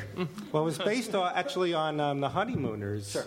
So I didn't like uh, Ralph. Right. I don't like, yeah, loud, that's really funny. Pushy people. um, same question. Uh, Charlie, tell us about your early influences, stuff that got you interested in comedy. comedy. For me, it was all stand-up. My dad loved stand-up, and it was just stand-up albums. Um, yeah, we should say your dad was an actor. Dad was an actor. Dad was uh, Fred Grandy, who played Gopher on the Love Boat. Most, and he's a uh, politician. Was a politician, uh-huh. yeah. Um, yeah, so that was it. But that's he, great. you know, he just loved... Love stand-up. And, you know, his early, the stuff he did on T V, I didn't. I was always too young. I didn't really watch it. Love Boat was on late. Didn't interest me that much, but what we shared in common. Then he introduced me very young to Monty Python. And so those two things of um, stand-up of uh, George Carlin, um, uh, Steve Martin, um, Richard Pryor, Bill Cosby was huge. Um, so, I, and then later I just kind of discovered... Kept, oh, that Cheech was and Chong, I'm sorry to interrupt. I yes. love those albums. Cheech and Chong yes. was a big one? I, I I love those albums, yeah. That's funny. Yeah. yeah. And I just, I, that was like throughout, it's weird, like there were huge kind of gaps in my comedy, I guess, education. Really? Um, like I think I've seen Animal House maybe once. I've never yeah, seen... Uh, what's the Chevy Chase? There's some huge... I've never Caddy seen Shack. Caddyshack. Never seen Caddyshack. Me either. Okay, good. There we go. This is my room. Um, you know, I just... Lo- I don't know. For me, like... I feel like it's okay. Yeah, no, I always liked... And this is probably why I became a joke writer at first. I just loved the purity of just standing up and telling a joke with absolutely nothing else. So that scary. always just engaged so me scary. more than anything else. And going to see it in New York, I loved going to the clubs. And, any, and I really wasn't a snob either. It was always just like anyone... I just loved it. I loved... I love, Where'd you still go love in New watching. York to you know, I would go. You know, I was living downtown, so anywhere there was like an open mic, and I would try to go up too. But just and then would go to the comic strip, would go to Stand Up New York, um, mm-hmm. Caroline's occasionally, um, if I knew someone. But you know, it's just so expensive to go there. But uh, yeah.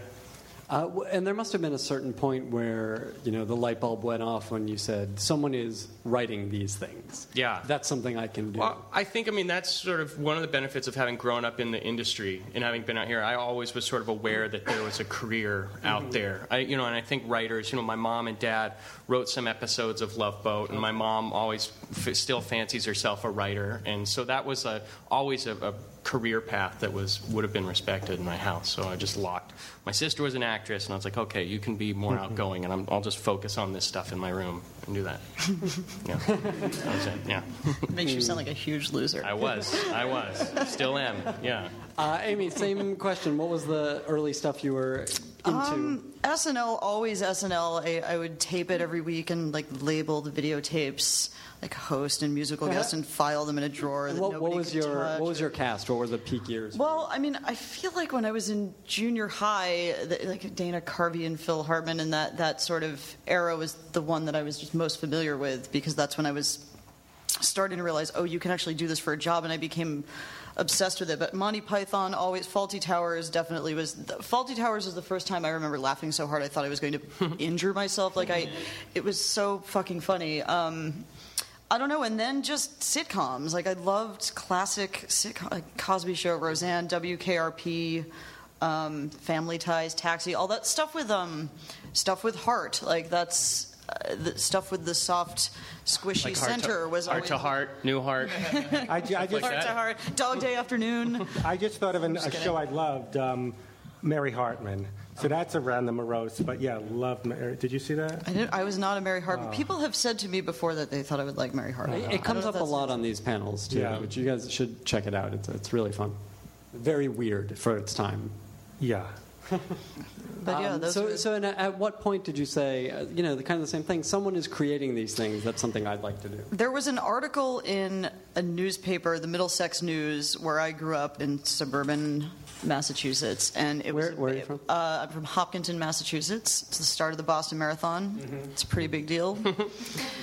um, there was an article in the paper about the Lampoon, which is the humor magazine at Harvard.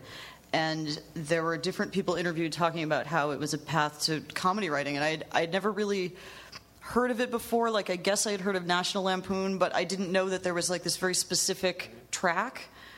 And so then I kind of I kind of locked into that as, as a goal. It's like, okay, I want to go to Harvard so I can do that because that's a way that you can do this for a job. I just thought it was like the coolest thing that that was a way to do it. I never, I had no exposure to stand-up or improv or anything like that growing up. That just wasn't, I don't know, for whatever reason, I never crossed paths with it, but I but I decided that I wanted to pursue that Lampoon track. So that's eventually how, where I ended up, and over time is how I ended up doing the job I did. It just took me a long time to get there.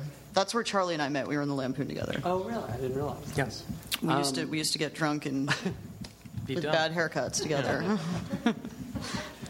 um, I want to just very quickly, uh, I have like one more question, then we'll throw it over to you guys. Um, Iain, tell us about kind of the day-to-day of writing The Inbetweeners. Did you guys have a room? Was it just you and Damon writing the whole thing? Yeah, the room was quite important. It was just me and Damon in a small room. Really? So what we did, we have a very small room, almost the worst room we could find. And the, the key things it had to have were very, very poor or no internet access. That's absolutely That's key. key. uh, a window, although when we wrote the film, the room, the room we had had a window with like bars on it, like you could, you could take the bars back, and we never did in four months. You wrote uh, it in a jail. We basically wrote it in a jail, yeah. People would come in and go, oh. and then and then just lots of walls that we could put post-it notes on, and, and and then we'd sit opposite each other and just, to begin with, for all the series and for the film, we you know until you get much closer to production, we just try and you know do nine to f- well ten to six days, you know. So we'd start at ten, have lunch at one, start again at two.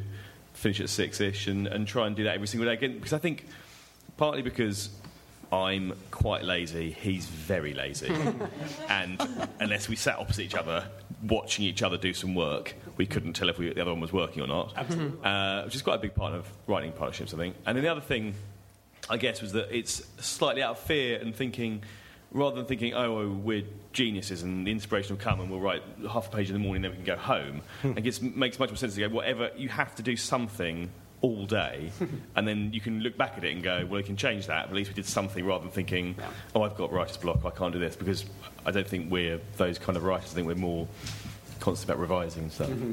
Yeah, it's it's we hear that a lot on these panels. It's more important to get something down, so you at yeah. least have something to play with, and you yeah. have a little momentum. Yeah, exactly that. Yeah. Uh, and so you guys did the whole, uh, all three series like that, just the two yeah. of you? Yeah, just the two of us. Yeah, wow. yeah, and the film. Yeah, that's great. That's sort of how it works in England, because mainly yeah. because the wages are so low. If you spread it any thinner than two, it's like it's catastrophic. I mean, it's pretty bad at two, to be honest, to start with. But, uh, um, this is something a question that comes up quite a bit, yeah. and uh, we've been asked to have more. Um, British writers on. Right. Um, and I'm sort of the best one, but go on. Well, and, and you haven't written for anything in the U S, right? No. I mean... No, very big failure. Conchords was sort yeah, of, but count. H B O's yeah. bizarre. Yeah. Um, but to ask, you know, and maybe you guys can speak to it, but to compare the the British system, which will set two guys off to write eighteen episodes, um, compared to the, the U S system, which... Um, how many writers do you guys have on Guys with Kids? ten or twelve? Yeah. Yeah, something like that. Yeah. And, and how many episodes do you have ordered? Uh, thirteen. thirteen. Yeah, so yeah. that's quite a bit. With uh, the hope of twenty-two. Right, yeah. of course. Right. But I think uh, if we could have done that, if we could have, if, if they'd given us enough money to write, to make a twenty-two episode season one of The Inbetweeners, we would have done it.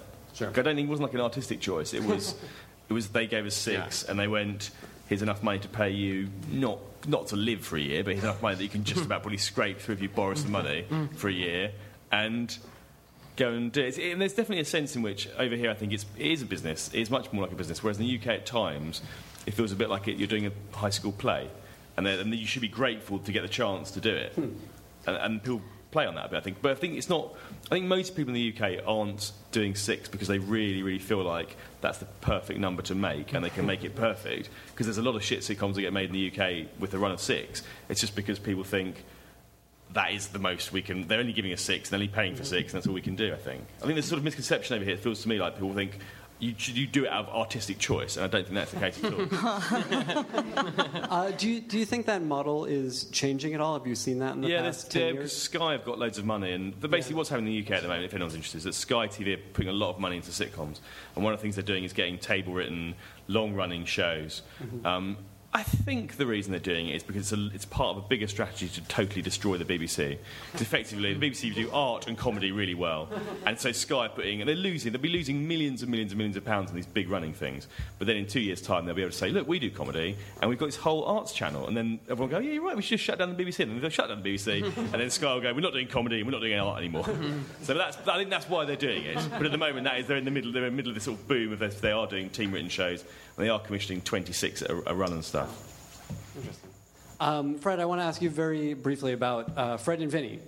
Yeah. Which was uh, a really interesting film and really well made. And is it available for people to see? You know, see we yet? finally got, excuse me, distribution. So it's going to be on Netflix, all this stuff, in November. Okay. Good. I think. Uh, tell, tell the folks what it's about and, and how you came to write it, because it's clearly a very personal story. Yeah, basically, long story short, I wrote, you know, I was writing like essays, different things. My friend Steve said, you should write about your friendship with Vinny. So I just wrote a, a story, and Steve had, he wrote on Raymond for nine years, so he had some money, and he already did a movie on his own. So he wanted to, tr- he wa- he wanted to write it with me, but his windows are small because he's a sitcom writer. And he goes, oh, we'll pound it out. But it, I kind of knew he'd be busy, so I kind of took the liberty to write the outline, then write it to get a head start.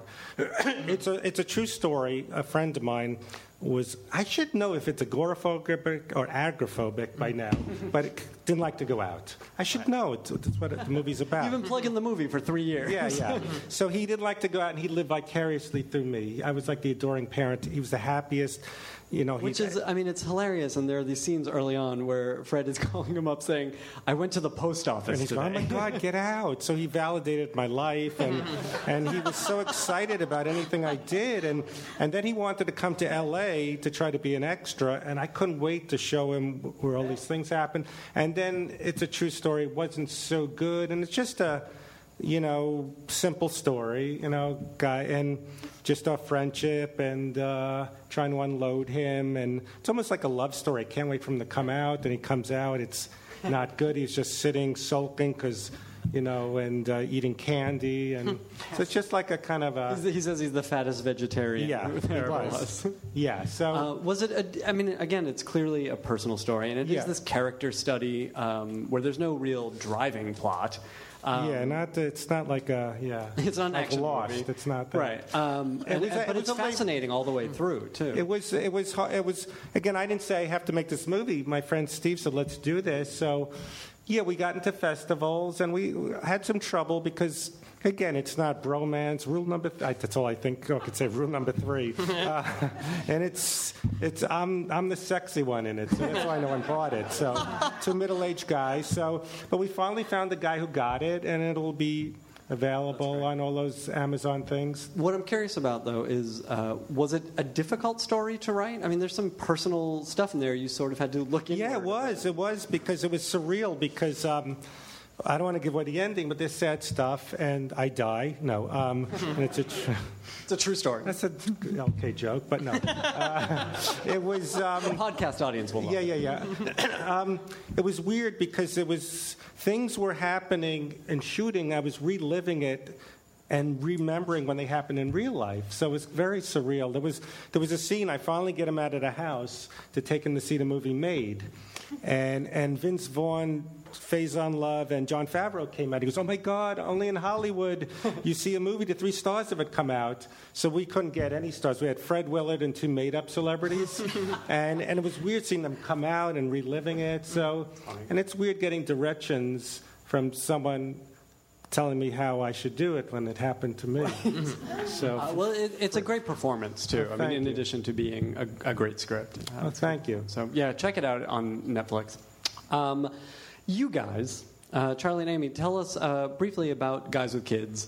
Where did this come from? Maybe this is well-trod. I, I don't know. But um, No tell one us wants to talk to us. so Where did it come from, and, and how the hell did you get it on the air? Because it's so well, hard we, to get a T V show yeah, on the air. We don't know the answer to that question. So, yeah. um, you want to do it or you want yeah, me to do it? Yeah, I mean, basically, for my involvement started, uh, Amy called me up, and as she mentioned, we'd gone to college together, and we just known each other for forever and stayed in touch. And um, she called me up and said, hey, I'm starting this production company, and Jimmy has two ideas that he's really excited about, and we think you'd, you know, maybe be good for one of them. I don't know, just you want to hear them? I said, yeah, sure. Um, And uh, she said, okay, the first one is called D I L Fs.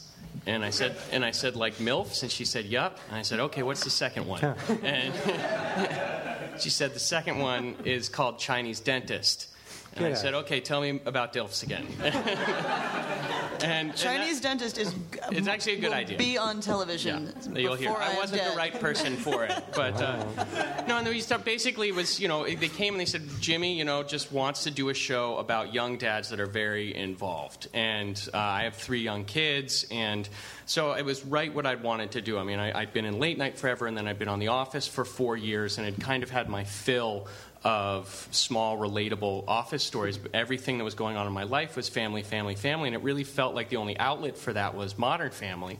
Um, and uh, and I, you know, I've been trying to develop, and this just felt like a great opportunity because the tone was what I wanted. They wanted to do multicam again, coming from late night television, where in front from an audi- uh, in front of an audience, loving stand up, loving multicams. Growing up, I was like, you know, I still I think there's work to be done in multicam. I think you can do a good multicam, especially for a family show. And that was a big part of of Jimmy and I's philosophy going into when we started this production company a couple of years ago, and that's what we wanted to do. We wanted to bring back the traditional multicam, and so when Charlie was into that idea, we, we just we really lucked out.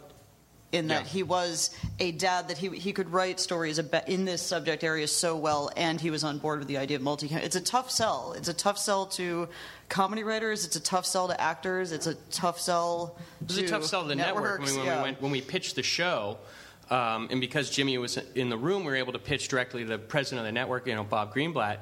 And he looks at us, and they're like, okay, so you have all these babies. Why, you sure you want to do this multicam? You should do this single. We're like, no, no, no, we really want to do it multi. It's a really good idea. And basically, it really was the, the, it was, the tone was, it's your funeral, when he said, okay. Yeah. You know, and that was it. It was so funny. When we were taping our, when we were taping our pilot, someone in the crew, I mean, there are just so many babies on the set, because there are seven kids in the cast, and then you have to double, some of them There's are twins, twins, some of them are triplets. There's a lot of twins for union rules. And... Um, And so one of the crew guys turned to Jimmy and I at one point while we were taping the pilot, and he's like, why would you ever want to do a show with this many kids? Like, there's a reason nobody ever does this. And Jimmy and I were just like, well, we didn't know that. Like, it was yeah. it was our, it was the first show. I mean, it was our first development cycle. We were lucky kids enough to get the show on the air. Kids always seem great when you see them on shows. Yeah, they seem pretty cute. So it was one of those things where we, we just sort of, like, we... lucked into this experience, and we we didn't know enough to be jaded about certain things about it, and so yeah. I actually feel like that really yeah, helped us. It worked out, you know, the babies, it's it's tough, but we have a few moments in the pilot. Uh, we had a whole scene written, and it revolved around just one of our actors taking his child and putting him in a playpen, and uh, then he had this whole kind of bit worked out, and when it, we came to tape it, he took the kid, put him in the playpen, the kid started screaming. So he just picked the kid right back up. That whole part of the scene fell out, and it was just, it was so much better because it was a much more real moment. And and the actors we have are so good that they, when they improvise with the baby, it's just better than anything you could write because it's so real and so in the moment, and that's when it really feels like, oh, this, you know, we may have something, we may have something here, and... Um, You know, especially when we get uh, pilots. Pilots are rarely good. It's very tough. It's tough. To get a pilot made, to get it on the air is such a, it's just such a crazy process. But once we've now settled into the show and, and uh, are taping them and writing them, and it really feels like it's kind of found its voice and found what it's going to be, and it's it's really just a lot of a lot of fun. Okay. Um, so yeah, I hope you well, hope you guys enjoy it. Hope your parents enjoy it. Good luck. Um, before we wrap up, uh, very briefly, let's uh, start with Amy and go down the line. Tell us what you are watching on T V, what your writer's room is talking about, what's getting you excited, anything like that. Oh, my God. What am I watching on T V? What have you just finished watching? I work all the time. She um, does. Don't steal mine. I got a good okay. one. You know what's you know what's weird is I have been watching The West Wing, a show that I never watched, um, and everybody loves it so much, and I never saw it. And so I felt like that was a weird gap in my T V vocabulary. And so that's a really random answer to the question, but I've awesome. been watching an episode of The West Wing every night before I go to sleep. That's great. Um, yeah, so that's Are you finding of, things in it? Uh, that kind of instruct your writing at all? I think that he is a great writer. I think that his tone is sometimes it, there's a self-importance to it, which is um, not appropriate for his subject area sometimes. Do you know what I mean? I think that that's some of that's the issue that some people took with like Studio sixty or whatever. You're too self-serious about writing for this comedy show. But the the beauty of The West Wing, obviously, is that it's the White House. People are supposed to talk about shit like it's important because it is. So um, I just feel like it's such a perfect match for the way he writes. And I don't know. I have nothing but respect for Aaron Sorkin. I'm super into that show now. It's I've great. cried a couple times in the last week watching The West Wing. Absolutely. I don't know. So that's what I'm into. I mean, I, you, I like. I cried when not watching The West Wing. I cry. I cry at least twice a day, sometimes more. Um, I watch a lot of things. I, I'm definitely not a T V snob at all. I love reality. I watch a lot of reruns of of old shows. Watch a lot of nine oh two one oh reruns. Mm-hmm. Don't you judge me? Mm-hmm. Judging you. Come on. Anyway, I like everything. Cool. That's great.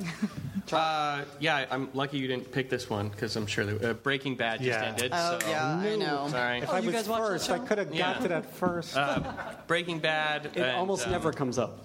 Yeah. They were excited for Homeland to start back yeah. up. You know, dramas, it's funny because I spend so much time in the comedy world that I prefer watching dram- yeah, I uh, dramas. Yeah, too. Um, Downton yeah, because it's just too Did much. Do and, and, uh, yeah, do Downton Abbey and just Love sort that. of, and I'm pretty easy to please when it comes to when it comes to dramas. Um, well, those are good shows. Those, those are good shows. Yeah, and then kids shows, honestly, because uh, my kids watch T V. There's one. There's a show called Phineas and Ferb, which mm-hmm. is on the Disney, which is fantastic. And then SpongeBob. Anytime SpongeBob is on, I will tune in. And then porn. You watch a lot of constant. Porn. Yeah, I mean, it's, it's, it's amazing. I have time for other shows. Yeah. I like that you call them shows. Yeah, yeah, right. He, he calls yeah. them his stories. Right, right. Yeah, let's see what's going to happen. It's very exactly. awkward. Uh, Fred, what do you? Yeah, watching? Breaking Bad. Um, well, you've had. All I already these... said that. I know, man. I know. I would have been so cool. Um, you've had these showrunners on. I, I, I got into the uh, The Walking Dead, yeah. even though I'm not a zombie fanatic, but it transcends the genre. I think so. I got into Justified. Great one. Um, Louis, and uh, yeah, uh, and Channel Surf. Right. I like channel surfing and coming in the middle of stuff. Uh, that's about it. Nice. Good. Actually, just saw a show. It's called. It's on. Uh, Public television is called Quilts of Valor or Quilts for Valor, and it was uh, it was these people. They, they I guess it's a program that's been around. You these people get together and they quilt to give to veterans. Very noble, but it's a competition show oh between these these three women who sort of have these apprentice quilters that they help make a quilt, and it's just they're so petty and bitter, but yet and it's you know it's very it's oh, public yeah. access. It's very low. I want to do a whole value. podcast just about this. Yeah, oh, do, yeah, look it up, Quilts of Valor. I find for, it because it's, it's fantastic. A non-scripted show is M S N B C Lockup. They always have that on Saturday, so you feel you're not so pathetic sitting at home. Right. And that shows a, that shows a bummer, though. You could, right? you could do yeah. worse. But you feel you could things could worse. I've never seen a housewife show. Any Atlanta, New Jersey. Love them. I love them all so much. Anything. I can't help it. I can't help it. I not want to hate housewife. them, and I love them. We're, we're judging you, Amy. Ian, what are you watching That's on fine. television? I watch. I mean, I, I watch everything. Pretty much. I have had a sort of six-month sort of moratorium after Game of Thrones ended. It's like, mm. it's like, is there any T V worth watching now? Has T V is that Wow. So I love Game of Thrones, but yeah, I watch any old rubbish. But I, I mean, I love um, American Pickers. I'm a huge fan of. That's one of my highlights. That because comes up more often than you would think. What? It's genuinely, I think it might be the nicest show on television. Again, it's not comedy, so I don't mm. feel jealous. Right. And then also, it's, it's just so really nice. It's on the History Channel. Yeah, I know. Well, they do. I like history, and yeah. it's not nothing well, on the History Channel. You don't know the history of bikes then, because right. um, I can tell you more about bike history in the past hundred years. Yeah. Um, but actually, funny enough, a sort of guy I met through Twitter and stuff who's um, does another podcast, he had a show called Impractical Jokers, which is on True T V, mm-hmm. which is like a sort of hidden camera thing, and I hate hidden camera shows, stunts in the public, and I hate these things, and because I used to do that sort of stuff, and I, it genuinely makes me feel sick, and I feel horrible, and I feel bad for the people and that sort of stuff. I heard that and, they, and he was like, oh, you've got to watch this thing, we've got our new series coming out, I don't know if you'll like it. And I watched the first one about a year ago, and I wept laughing. And it's and it's so because basically, as I said to him, it's like four guys who've been friends for twenty years, and they're all too old and ugly and badly dressed to be on T V. And they sort of, you know, they have like an earpiece in and they play tricks on the public. Right. But it's but really the trick, the joke's on them. And actually, so Impractical Jokers is my sort of probably my favourite thing at the moment, which I really I would genuinely recommend it because I it looks you think you're gonna hate it and actually it's fantastic. And it's it, they must have made it for about ten dollars an episode. We'll check it out. Uh, please give a round of applause to our guests, Amy Ozols, Charlie Grandy, Fred Stoller, and Iain Morris. Uh, a round of applause for everyone here at Nerdist Industries and Meltdown Comics, and for eight two six L A. Now leaving Nerdist dot com.